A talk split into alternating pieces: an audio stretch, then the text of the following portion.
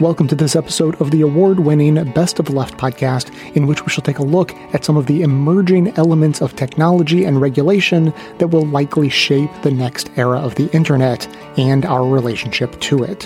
For today, these will include synthetic relationships with artificial intelligence, fake audio and video virtually indistinguishable from reality, reinterpreting Section 230 for a new era of internet content, and the ongoing struggle to regulate social media platforms. Clips today are from the BBC, Your Undivided Attention, Start Here from Al Jazeera, CBS Sunday Morning, Democracy Now!, Amicus, and the Wall Street Journal, with additional members only clips from Your Undivided Attention and Today Explained.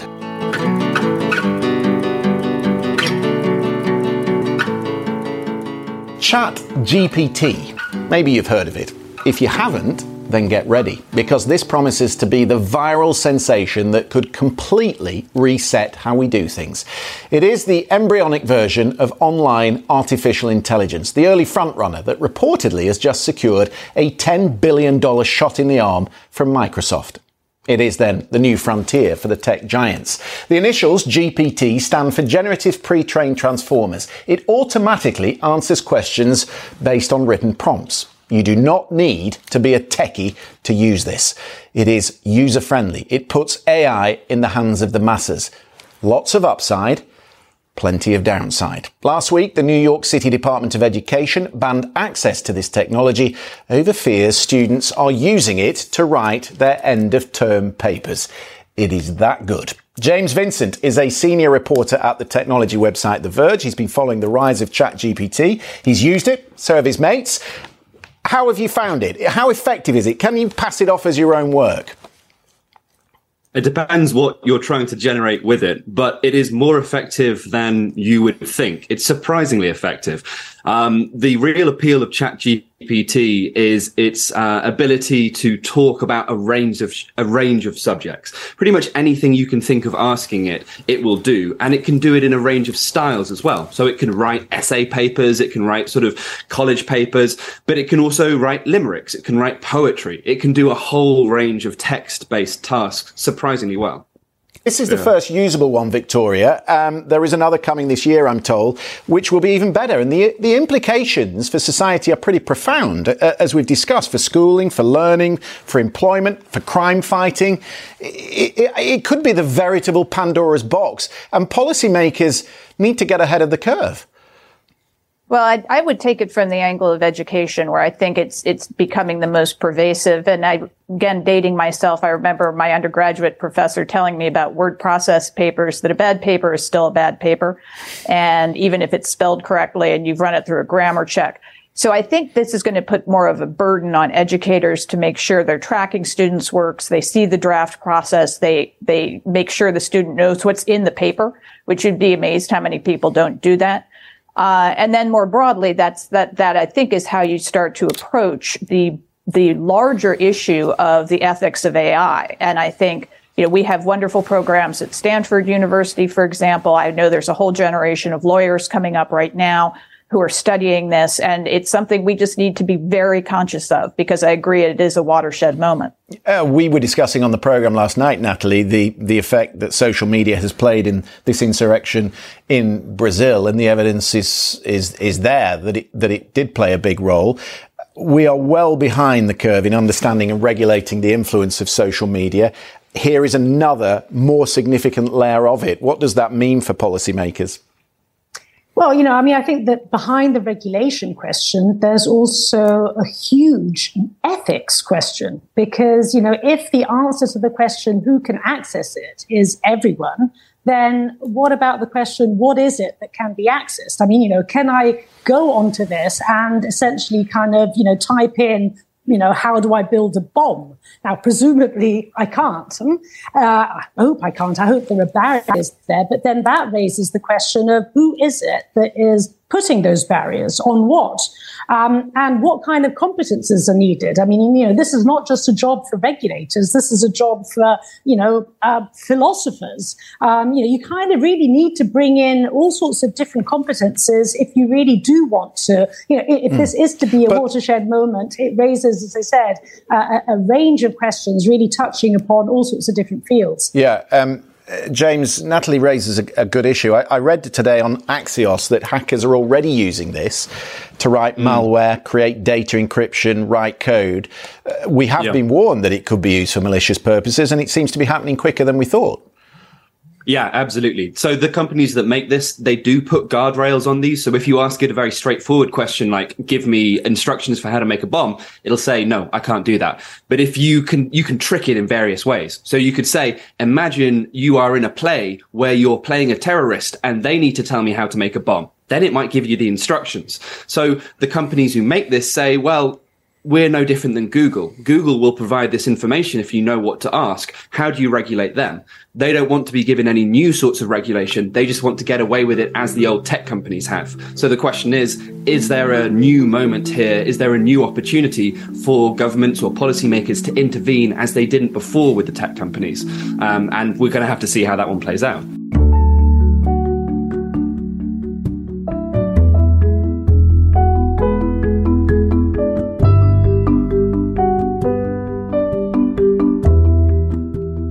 Some listeners to the show may have started playing around with ChatGPT when it came out recently. And actually, since we started recording this episode, Google has built their own called Bard. Microsoft is integrating the technology behind ChatGPT into Bing. And by the time this episode comes out, I'm sure even more will be on the market. Others may have been hearing about these programs and wondering how or why it matters to them. We'll get into all that. But first, here's an example of how it works. This is from a technology called VALL-E. That's V-A-L-L-E, which can take the first few words of someone's normal speaking voice and synthesize it into a completely different phrase that you never spoke. But it sounds like you did. It can even tackle different accents. Here's a male voice with a British accent reciting a sentence. We live by the rule of law. Okay. Now here's VALL-E converting that voice into a completely new phrase, but preserving the accent because we do not need it. And here's the same phrase, but with a different emphasis. Because we do not need it. We just heard an AI do something pretty unsettling, which is reinterpret someone's voice into something they never said in a way they never said it.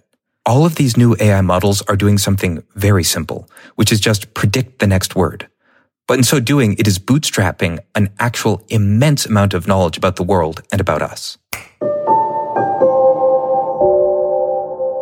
The thing that I want all listeners to have in their mind is first just to note the difference between what happens in your mind when you call an AI a chatbot versus calling it a synthetic relationship. Just that change starts to right size how powerful this technology is. For as long as we call it chatbot, we're going to think of it in our minds as sort of like a 1990s AOL chatbot thing that's not really that persuasive and doesn't have transformative power over me, can't change my mind, change my views, change my political orientation, change how I feel about myself. And that if everyone listening to this episode were to do one thing, it would be to cross out every time you see the press use the word chatbot. Replace that in your mind with synthetic relationship it's not that it's a chatbot, it's a new entity with which you're going to be forming a relationship. You know, this podcast, Tristan, you and I spend so much time on a relatively simple technology, which is social media. It's the ability to post some text, post some images, and have it go to some set of people with some ranking of how that information gets shown. Not that hard comparatively. And that has broken society and caused democratic backsliding, the whole thing. That was just when technology sat between our relationships. That says nothing about how powerful it's going to be when technology starts becoming some of our relationships. And grappling with that shift, that paradigmatic shift to technology becoming relationships, is, I think, the most important thing for us to be focusing our attention on.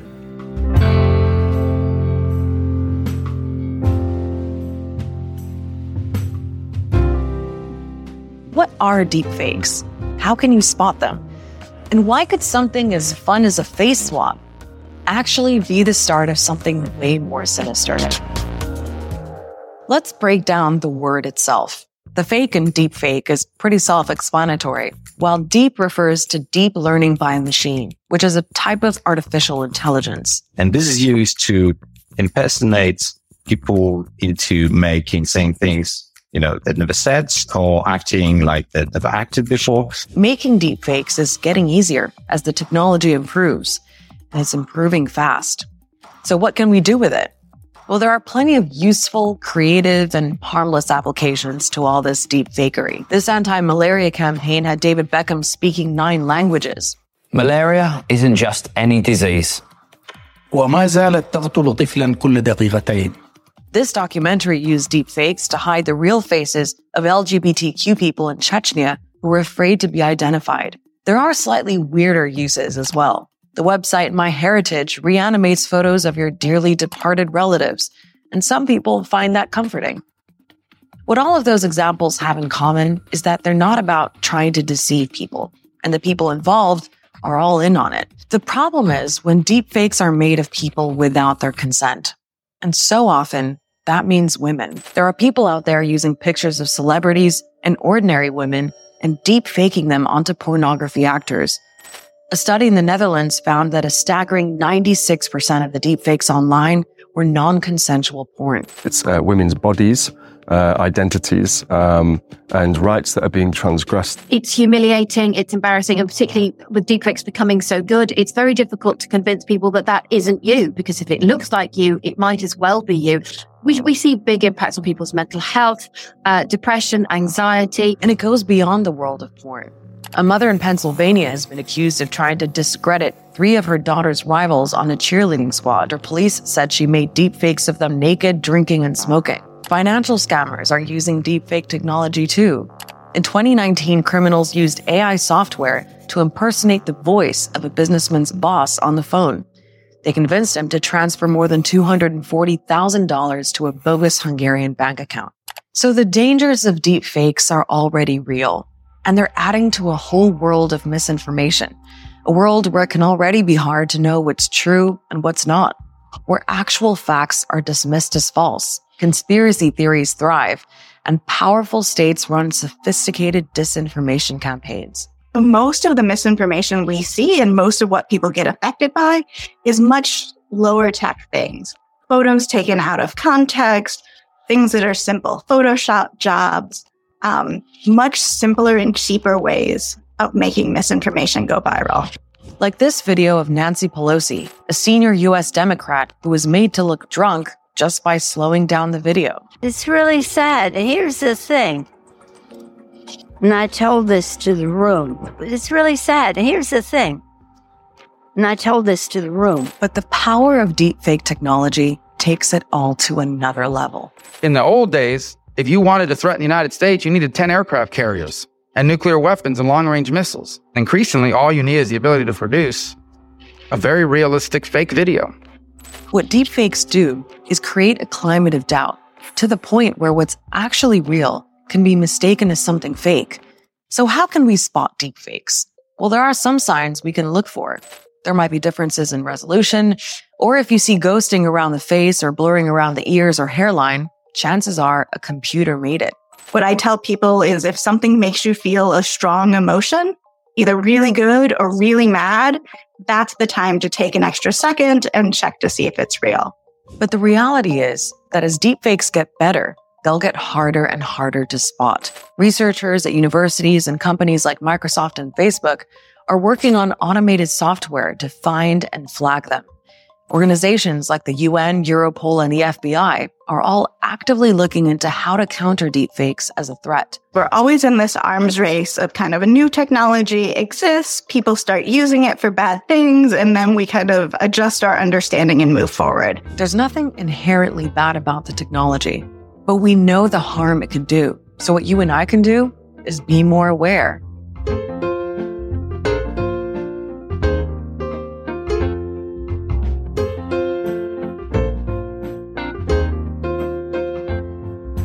These days, deepfakes are becoming so realistic that experts worry about what they'll do to news and democracy. Now, hold on. This is not going to be one of those depressing news stories. This story is about how the good guys are fighting back. How can we solve this problem? Is there a way out? Eric Horvitz is Microsoft's chief scientific officer and the co-creator of the email spam filter. Two years ago, he began trying to solve this problem. Within five or 10 years, if we don't have this technology, most of what people will be seeing, or quite a lot of it, will be synthetic. We won't be able to tell the difference. As it turned out, a similar effort was underway at Adobe, the company that makes Photoshop. So we wanted to think about giving everyone a tool, a way to tell whether something's true or not. Dana Rao is Adobe's chief counsel and chief trust officer. Why not just have your genius engineers develop some software program that can analyze a video and go, beep, that's a fake. Problem is the technology to detect AI is developing and the technology to edit AI is developing and there's always going to be this horse race of which one wins. And so we know that for a long-term perspective, AI is not going to be the answer. Both companies concluded that trying to distinguish real videos from phony ones would be a never-ending arms race. And so, and we flipped the problem on its head because we said, what we really need is to provide people a way to know what's true instead of trying to catch everything that's false. So you're not out to develop technology that can prove that something's a fake. This technology will prove that something's for real. That's exactly what we're trying to do. It is a lie detector for photos and videos. Eventually, Microsoft and Adobe joined forces and designed a new feature called Content Credentials, which they hope will someday appear on every authentic photo and video. Here's how it works. Imagine you're scrolling through your social feed. Someone sent you a picture of snowy pyramids and they told you that the scientists found them in Antarctica. And you're like, well, I don't remember that from my fifth grade English class. Let me click on this button here and you can take a look for yourself. You can see the original and you can see the, the new image that you've seen. That little button reveals the history of this photo or video, its content credentials. You can see who took it, when they took it, and where they took it, and the edits that were made. And if that little button in the top right isn't there, then what do I conclude? You would say, I think this person may be trying to fool me.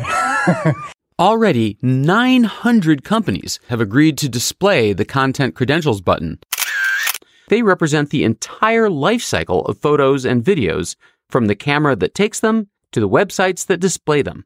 The bad actors, they're not going to use this tool. They're going to try and fool you and they're going to make up something. Why didn't they want to show me their work? Why didn't they want to show me what was real, what edits they made? Because if they didn't want to show that to you, maybe you shouldn't believe them. Now, content credentials aren't going to be a silver bullet. We're also going to need laws and we're also going to need education so that we, the people, can fine tune our baloney detectors. But in the next couple of years, you'll start seeing that special button on photos and videos online, at least on the ones that aren't fake. Uh, we're trying out different prototypes right now. If someone tampers with that video, in this case, a gold symbol comes up and says, content credentials incomplete. Aha. Step back, be skeptical. Wow. So, as a person on the viewing end, I don't need to know about all your complicated manifest Microsoft mumbo jumbo. I just see either that icon's there or it's missing or, or indicating that something's wrong. Absolutely. You're mentioning media companies, New York Times, BBC, you're mentioning software companies, Microsoft, Adobe, who are in some realms competitors. You're saying that they all lay down their arms to work together on something to save democracy. Yeah, I think that groups working together across the larger ecosystem, social media platforms, computing platforms, broadcasters, uh, producers, uh, and governments. Ow. So this thing could work. I think it has a chance of making a dent, uh, potentially a big dent in the challenges we face, and us all coming together in a way to, to, to address this challenge of our time. Longtime listeners will know that Best of Left has been featuring the Laura Flanders Show for more than a decade, and it's easy to understand why. Veteran journalist Laura Flanders not only provides a deeply informative show, but one that also offers the elusive and essential vision for a better future. Every week, Laura interviews forward thinking people, activists, artists, journalists, scholars, and impacted community members from around the U.S. and the globe to discuss racial, gender, economic, and environmental justice in depth while revealing solutions and a path forward. We are big fans here at the show. So if you enjoyed our recent special edition episode on re indigenization and decolonization, we encourage you to check out Laura's latest interview, Warrior Women and Wounded Knee at 50, with Madonna Thunderhawk and Marcella Gilbert. It's basically a companion piece to our episode. You can watch The Laura Flanders Show on YouTube or listen as a podcast wherever you get your podcasts, or head to lauraflanders.org slash listen.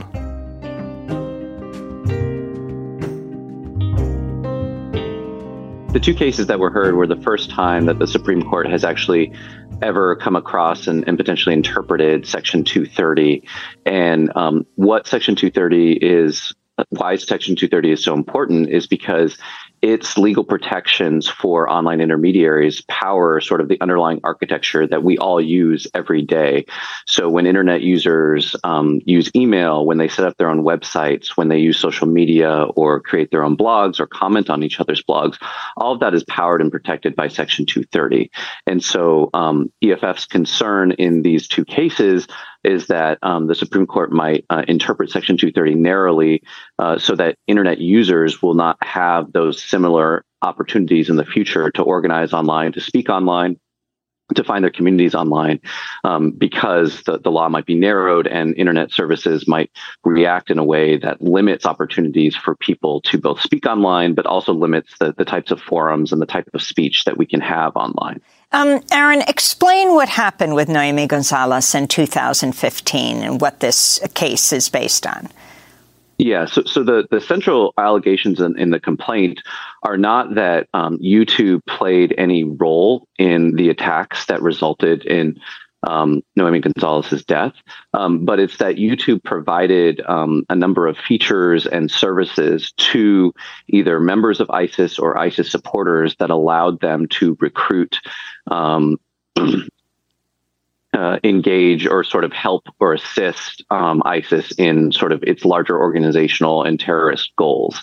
And so, based on that, they filed a claim, um, an, a civil claim under the Anti Terrorism Act uh, for aiding and abetting ISIS.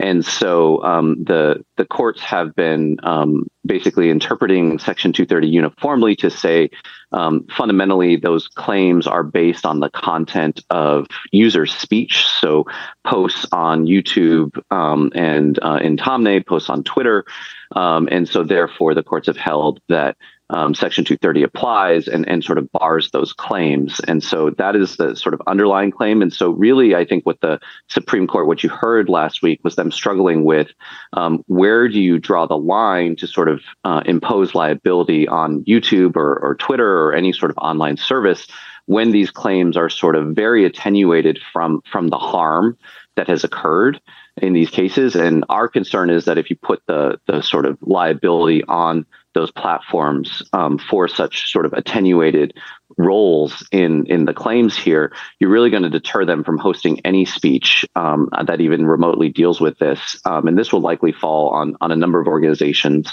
um, and individuals. It'll fall on reporters. Um, it'll fall on um, people who are trying to seek access and document uh, atrocities across the globe. And so that's what we're we're concerned about.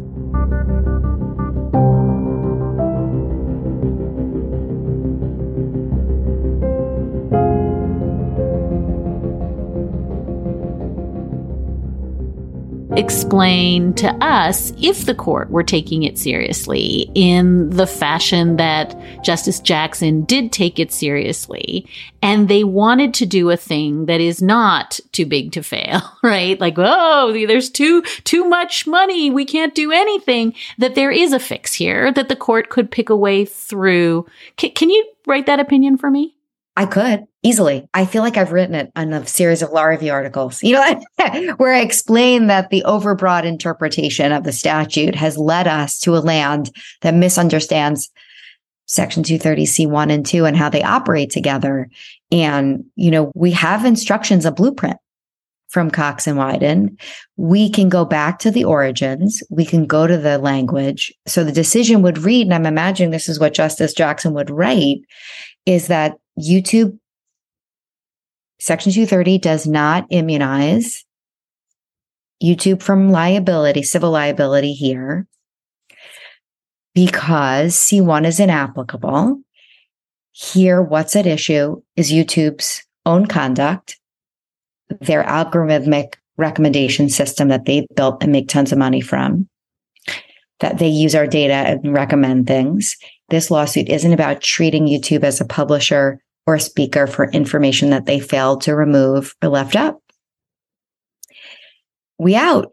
You know, so it's it's a hard problem, of course, because there are all these downstream consequences, which is the policy question next is, but Danielle, isn't that, you know, Justice Jackson or, you know, Justice, like, you have to wrestle with the fact that so much of tools and services that we use online are using all types of tools that mine our data to make recommendations. And will that open these companies up to liability? And the answer is it might. They need genuine theories of liability, right? And those genuine theories of liability, you know, would have to get past themselves 12 motions to dismiss on, on the grounds of legal cognizability, even after we deal with the question of immunity. So there's no blanket immunity but then, of course, you got to have some theory of relief that works.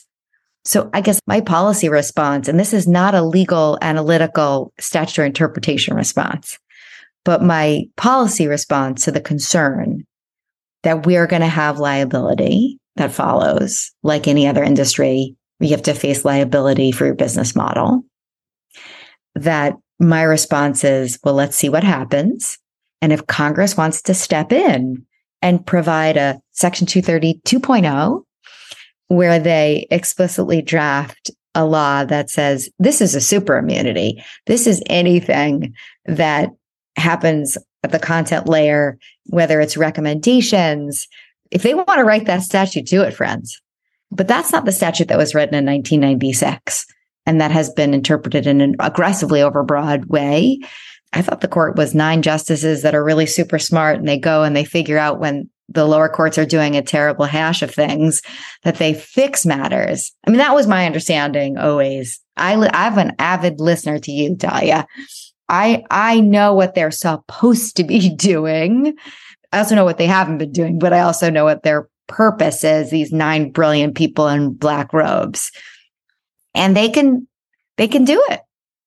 So just to be perfectly clear, you're saying, look, the problem is that YouTube is mining our data, pushing out crazy crap. You know, th- th- there's a version of the algorithm theory that is right here. It was not pursued correctly. You're also saying there is super immunity, but it's not going to get resolved uh, by making YouTube. In other words, there's some merit to the claim here. It's not argued correctly and it's not understood correctly by the court, but that there is a pathway to fixing this here. And I think you're ultimately saying, by the way, the court can't fix it. The court can get out of the way and let Congress fix it and not make it worse. That's what you're saying. Yes. Yes. Like my my version of the world is I didn't want the court really to take this case. Dr. Mary Anne Franks and I, so I'm the vice president of the Cyber Civil Rights Initiative, and, and Dr. Franks is our president. And we wrote an amicus in which we offered what we understand is really the true principal purpose of 230, its early understandings. You know, we sort of walked through the Prodigy versus, you know, Stratton Oakmont. And the court could get it right and be still unsatisfied. And in my scholarship, I've offered reforms for Section 230 that would be narrow reforms that get at the bad Samaritans, that focus on the kinds of costs that the current interpretation of Section 230 has left on the table to be borne by victims. They're strictly liable for all the harm, intimate privacy violations, and cyber stalking. So I, I I'm talking to Congress I think that's the right spot for all of this. But if Justice Jackson, I think rightfully wants to reset the lower court's hash, they've made a mess of Section 230. They have applied it, even though the theory of liability has been about what companies have done themselves. The design of their sites. I'm thinking of Carrie Goldberg's case against Grindr, where the theory of liability is products liability. Hey, Grindr, it's how you built this site that is the wrong. And courts have dismissed those claims. You know, I'd love it if the courts also got it right, you know, that they didn't just look at 230 as a free pass. And if they could interpret it in a correct way, but you know, the political questions are going to remain. And so if we're unsatisfied, okay, Congress, I got some solutions for you. I've drafted a statute for you in my, you know, in my scholarship. And I've been working with some of those folks on the Hill. Um, so it's not like we can't do it. It's just two different projects.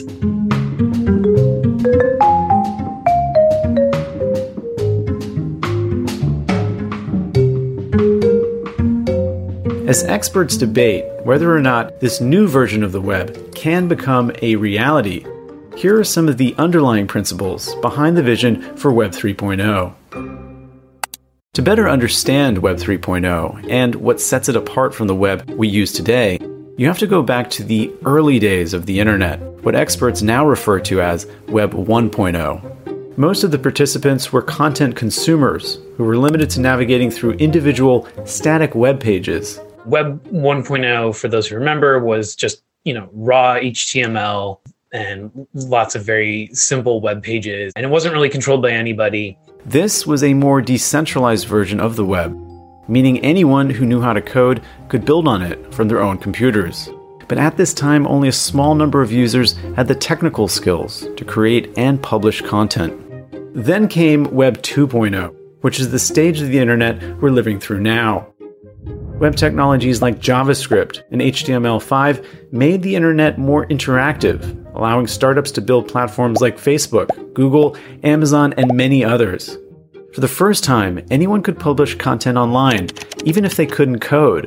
Web 2.0 is this modern centralized version of the web. You know, we're all sharing things on social media which are owned by, you know, only two or three companies and we're all using Google search these companies own and manage the data collected from their users, and they frequently track and save this data and use it for targeted ads.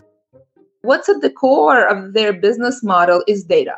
Olga Mack is a blockchain lecturer at UC Berkeley and is optimistic about Web3's potential to reshape the internet. Um, the data economy, where the user generated content, whether it's a conversation or a video that is exchanged for services. And so there's a perception that this monopoly of data could be abused. Here's where the vision for Web 3.0 comes in. The term Web3 was first coined by one of the creators of the Ethereum blockchain, Gavin Wood.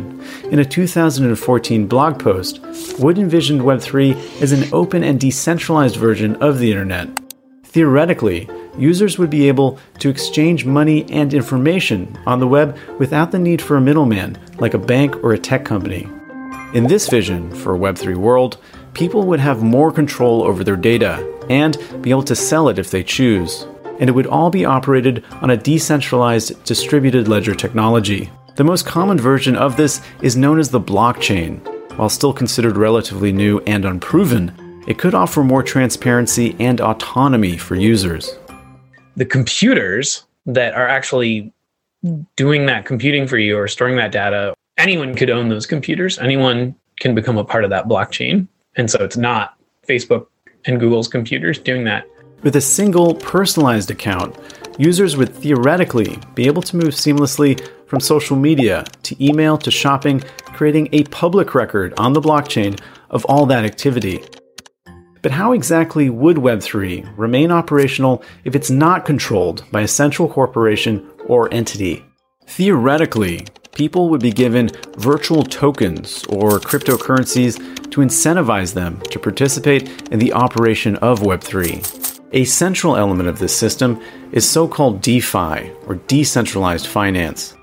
And the idea is that if you can issue a token for everything in the universe, if you can financialize every possible interaction of computers and software and humans, then you can create this vast ecosystem of cryptocurrencies which can be traded, which can be valued relative to one another.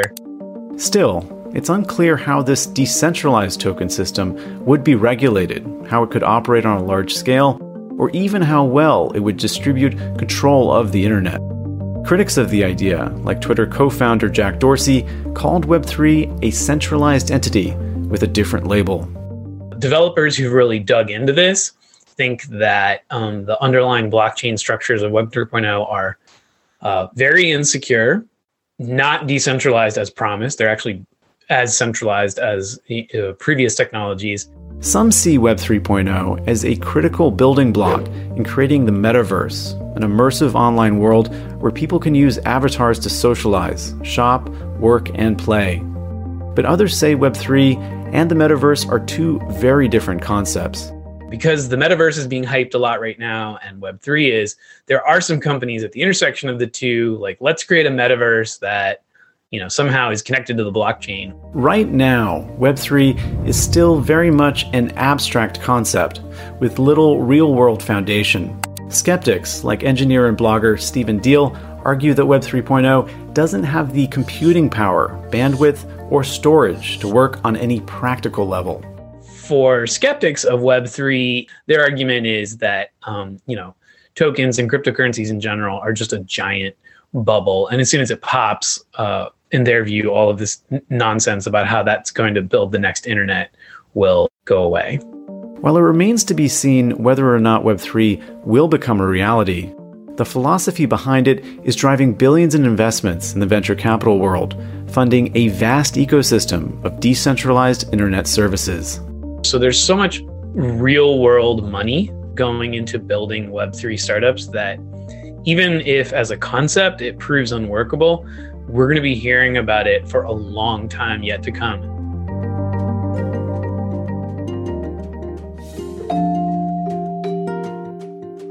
Our ad system respects your privacy, but if you'd like to get rid of them entirely, we would love to have you as a member of the show.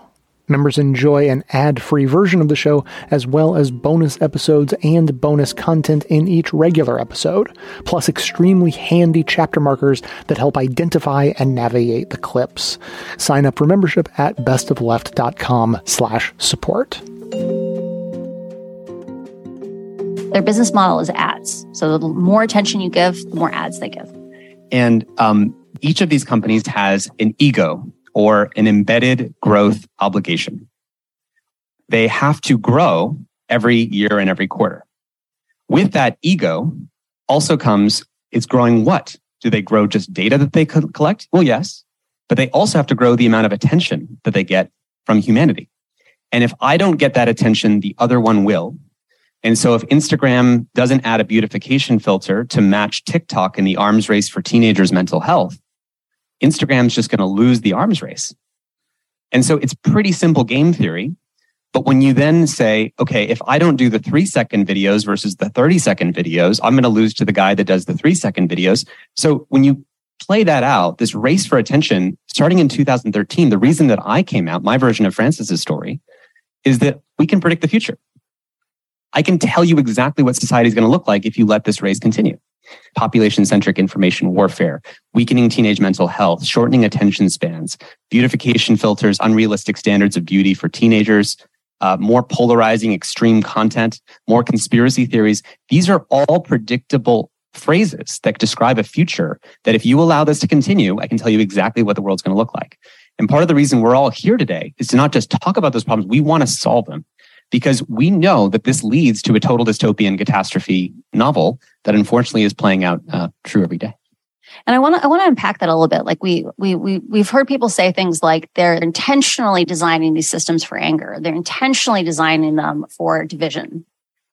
One of the things that I was really struck by when I went to Facebook was how kind and conscientious the people were that work there. You know, the kind of people who work at social media companies are people who value connection, right? They're not, you know, shadowy figures. But what Tristan's talking about here about the market incentives, the fact that these are private companies that we are asking to run critical public infrastructure in a completely untransparent way. We're asking them to maintain public safety, to maintain national security when those are cost centers, they're not profit centers. And so you end up in a situation where they may want to do better, but because they have to meet these market incentives each year, it's hard for them to get there. Mm-hmm. So, so I guess the question I have for you, Tristan, is like, what conversation should we be having then? So in preparation for answering that question, I think one thing we have to notice is that, uh, per the E.O. Wilson quote that we always go back to, that the fundamental problem of humanity is we have Paleolithic emotions and brains, medieval institutions, and accelerating godlike technology. And I repeat it thousands and thousands of times because of how true it is and how deep it is as an insight to then see how do we solve the problem. And part of the medieval institutions is that law always lags the new tech. We don't need a new conception of privacy until you have ubiquitous cameras that start getting rolled out in the 1900s. We don't need a right to be forgotten until new 21st century technology can remember you forever. So one of the problems is that we have technology moving so fast in the current regulatory environment is okay, well, I have these existing moral philosophies of privacy and data protection, and these are good. These are, we want these things. But notice that the you know, the breakdown of teenage mental health or extremism in Ethiopia or this arms race for attention and engagement, it's, a, it's an adjacent and slightly different set of areas. And we don't have laws or moral conceptions for those areas. And so often when we write laws, we write them about externalities, right? That when we have the system operating in isolation, there are incentives where these what is an ex- what is an externality? So an externality is when there's a cost. So let's say where Facebook's going ahead, they're getting you to pay attention, they're getting you to click on ads, they get money for those ads. They're offloading onto you though the anxiety that's building in your heart, the child that took their own life, the political division at Thanksgiving. Those don't show up on the balance sheet of Facebook. They don't have to deal with the Thanksgiving conversations that don't work anymore. And the thing we want to emphasize is that there are really good, really simple, practical solutions that would reduce a lot of these problems. It's things like that escalator where you keep going for more and more extreme content.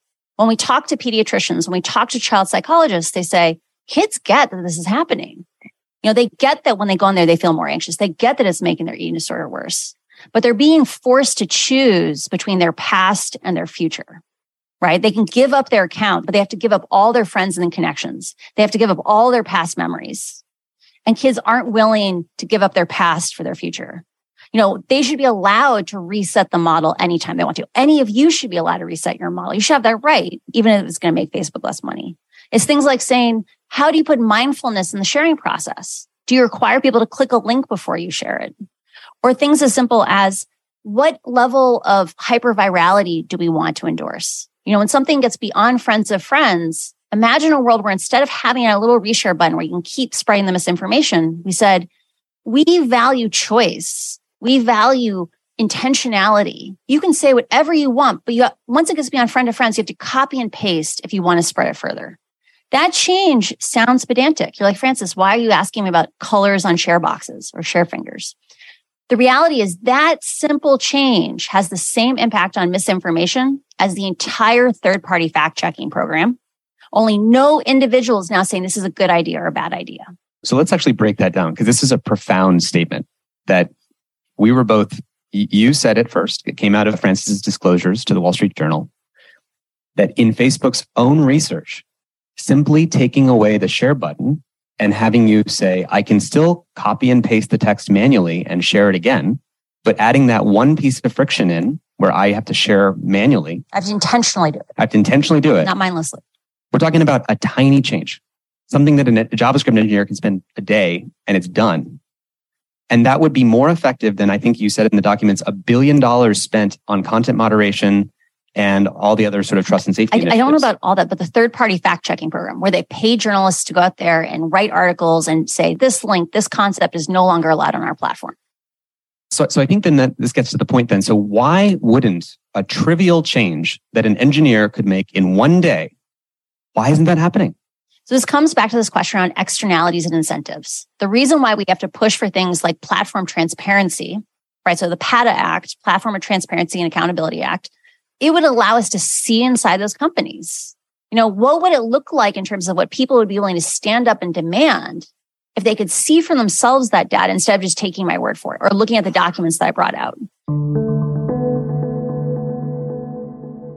So the Platform Accountability and Transparency Act, or PATA, has not yet been introduced to Congress, but it's a bill with bipartisan support that obliges tech companies like Facebook to open their data to researchers so that we can actually study the effects of these platforms in a meaningful way. The bill came about in direct response to disclosures from Frances and other social media whistleblowers.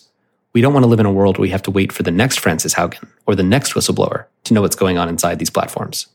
We, ha- we have to have the ability to have those countervailing incentives because otherwise the profit motive will just keep pushing away from these really simple, sensible changes. And the great irony, and I've had to repeat this in every interview since then, one of the core parts of my testimony was the idea that when we focus on content moderation, solving these problems after the fact, it doesn't just distract us from real solutions it leaves behind everyone who doesn't speak one of the 20 biggest languages in the world. And that's what causes that ethnic violence that I talked about in the beginning.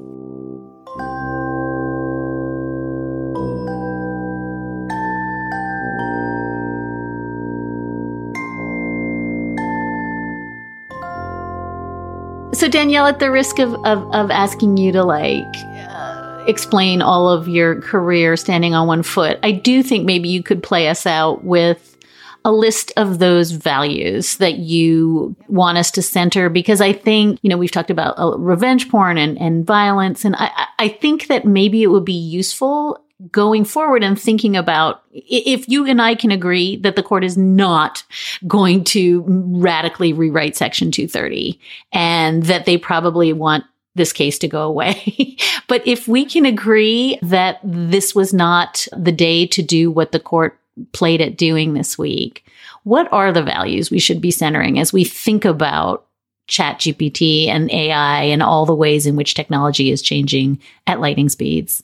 Yeah. I mean, these technologies, these tools and services are indispensable to our lives. So we all should have a meaningful chance to use them.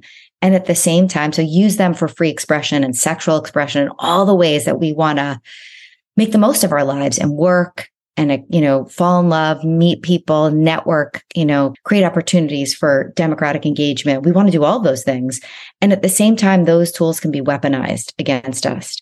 All the while that we are doing things that are really important to our our careers and our ability to engage with other people and to love those tools are engaging in persistent continuous indiscriminate surveillance of our intimate lives. And in doing that, you know, all the while we use these tools, we're not thinking that when we use our Amazon Echo, that it's recording and storing in the cloud and then potentially leaking our private conversations in our kitchens. And we're not thinking as we use our period tracking apps and our dating apps, uh, we're searching adult videos on Pornhub. We are using our search engine, right? Which is it's the key to our soul, you know, what we're searching and what we're thinking and what we're browsing. We're not thinking that all of that information is being used, shared, stored, sold, and exploited against us in ways that have implications for our life insurance premiums, the jobs that we do or don't get. And so the values that I want us to center and think about is we're using these all these platforms in ways that are so pro-social. And at the same time, we are the object. We're ter- being turned into objects and manipulated and exploited.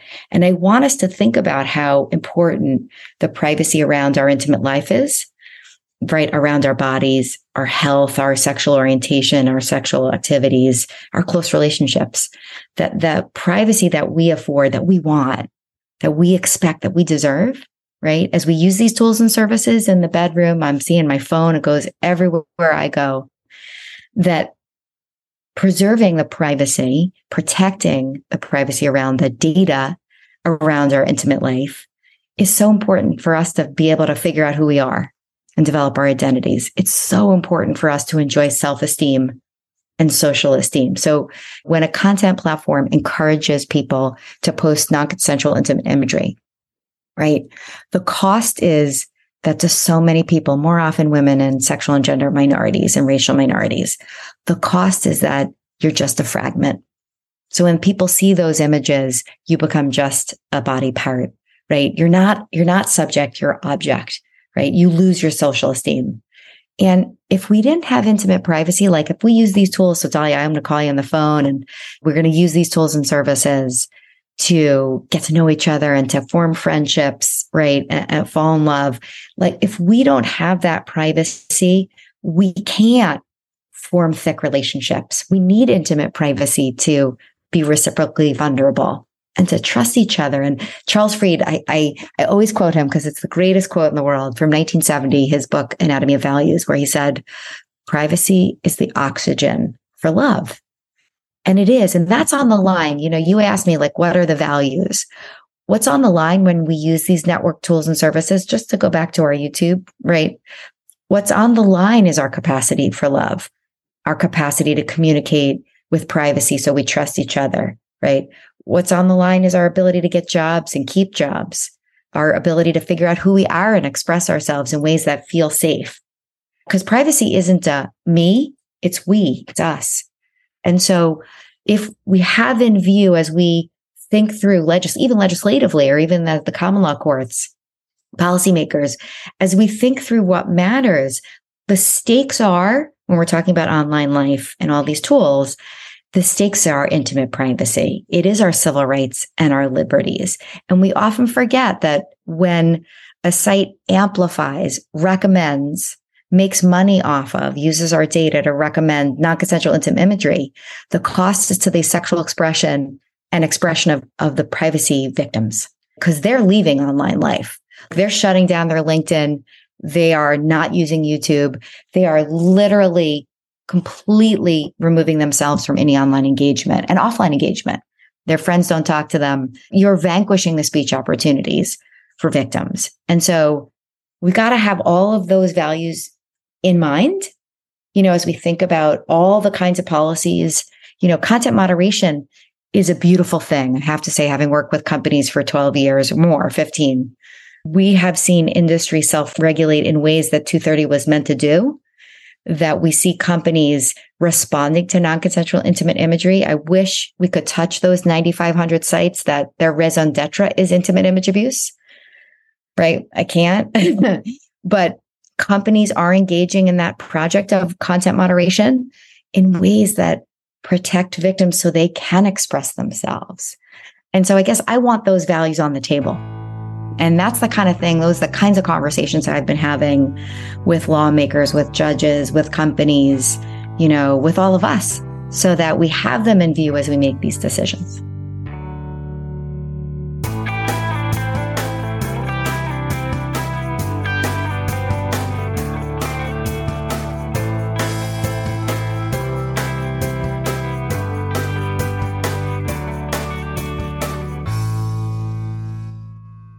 We've just heard clips today, starting with the BBC introducing and warning of the future of ChatGPT. Your undivided attention looked more philosophically at the potential of a world in which people form synthetic relationships with AI. Start Here from Al Jazeera looked into the potential and present dangers of deepfakes. CBS Sunday Morning spoke with the tech leaders looking to create verifiable content credentials for authentic photos and videos. Democracy Now! discussed the case currently in front of the Supreme Court addressing the interpretation of Section 230. Amicus discussed some potential minor tweaks to Section 230 that we may need for a new era. The Wall Street Journal looked into the potential of the so-called Web 3.0 based on blockchain technology. Your Undivided Attention discussed the ongoing need to regulate social media to fit human values, and Amicus laid out a set of values that protect privacy rights by understanding them as a fundamental human need.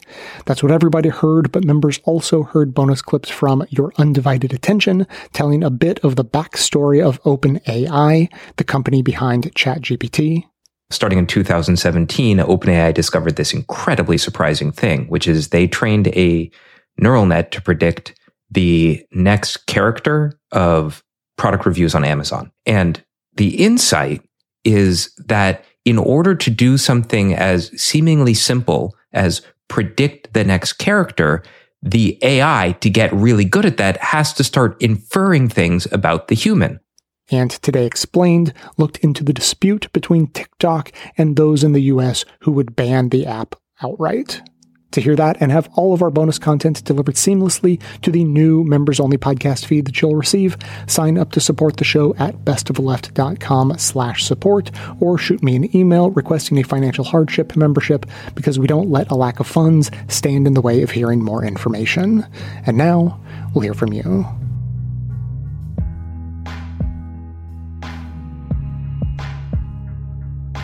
Hey, Jay, this is Pat from Chicago, and I just listened to the most recent episode on kind of the ideology and even more overarching life philosophy of indigeneity or rediscovering our indigenous place in the world. And it just got me thinking about so many different things about our way forward as a world that is deeply broken by capitalism and racism and all the unjust structures one of the questions that it got me to ask was what does it mean for a urban white person like me who doesn't have direct ties to an indigenous culture to discover, rediscover, create, or come together to develop a sense of place and community without a, a clear cultural antecedent to reconnect to without turning into kind of a, which of course I reject, like a nativist and tribal white identity, which seems to be so ascendant in the US these days, especially in exurban and rural places. It's like you can see the our partisan divide right there in our geography. And I think finding ways to connect maybe almost urban and rural white Americans or urban and rural black and white people, brown people across those divides could be part of this solution, but I struggle to think about what that specifically looks like. But thank you for this awesome episode and keep up the good work.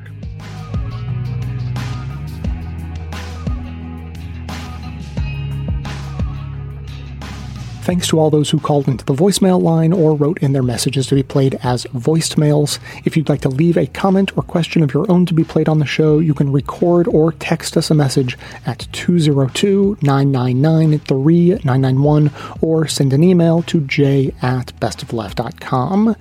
Thanks to Pat for his message that we just heard. There was a lot going on there, which I think is perfectly normal when tackling a big new concept like was laid out in the most recent episode about re indigenization. But I think that Pat is actually getting right to the core of the question. For a little bit of background, I started thinking about these ideas almost five years ago when I first heard about the cultural renaissance in Hawaii. And my reaction wasn't just happiness for them, but was also sort of an awareness of something that was missing for me. I had a bit of a existential crisis realizing that having descended from the other side of the colonialism line, I simply couldn't do what the Hawaiians had done. I mean, rekindling a connection to my cultural heritage wouldn't reap the same rewards because I wouldn't be able to help but run into a history of exploitation, racism, colonialism at a bare minimum. So that's not something I'm looking to bring back, right? So that leaves me feeling kind of stuck. I, I, think that knowing where one comes from is as deep of a human need as any, and the need to feel proud of our history is one of the strongest mechanisms by which oppression is perpetuated through the ages. So people like me who Uh, you know, I'm trying to refuse to knowingly perpetuate oppression. You know, we end up being sort of cut off from having pride in our history, which is a form of alienation, which is one of the key concepts that I was addressing in that episode. And then on top of that, I think that there's a more widespread form of alienation that permeates most of the dominant culture because everyone, to some degree or another, feels a bit disconnected from nature even though our bodies still respond incredibly well to being in nature. I mean, going for a walk in the woods is literally good for our health because of the contact with nature. But most of us live in such a way that we are cut off from that experience most of the time.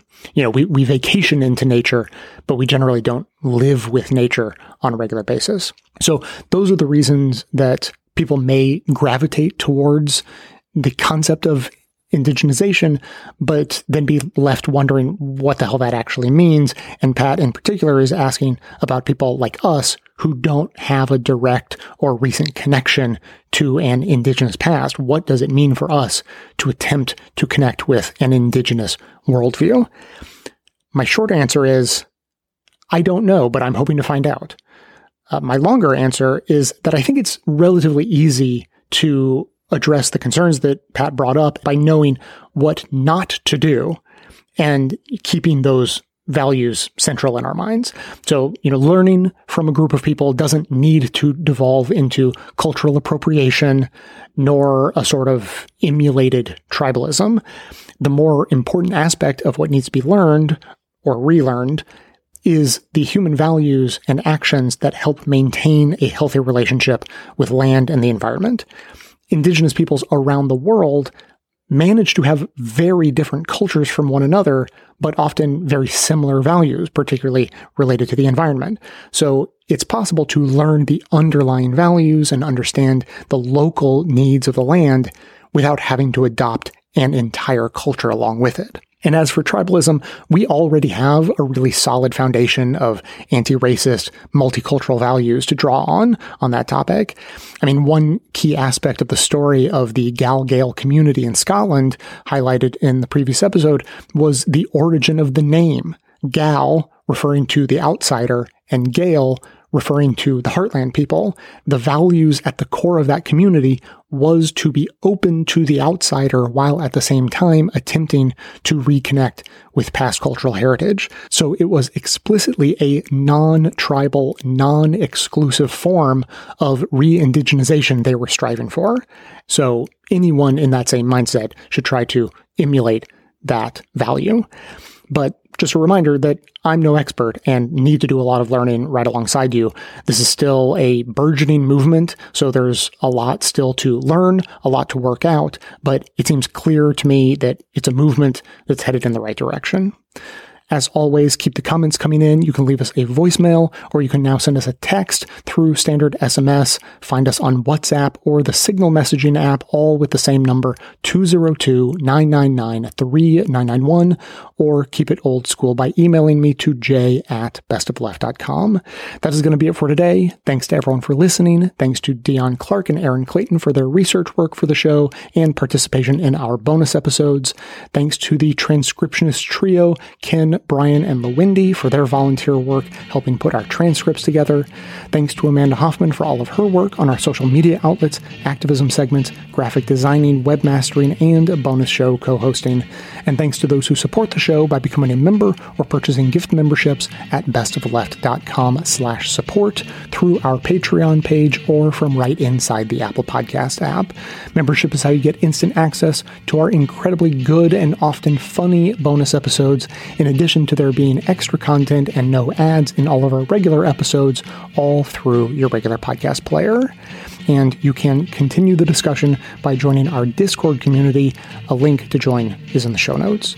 So, coming to you from far outside the conventional wisdom of Washington, D.C., my name is Jay, and this has been the Best of the Left podcast, coming to you twice weekly, thanks entirely to the members and donors to the show from bestofleft.com.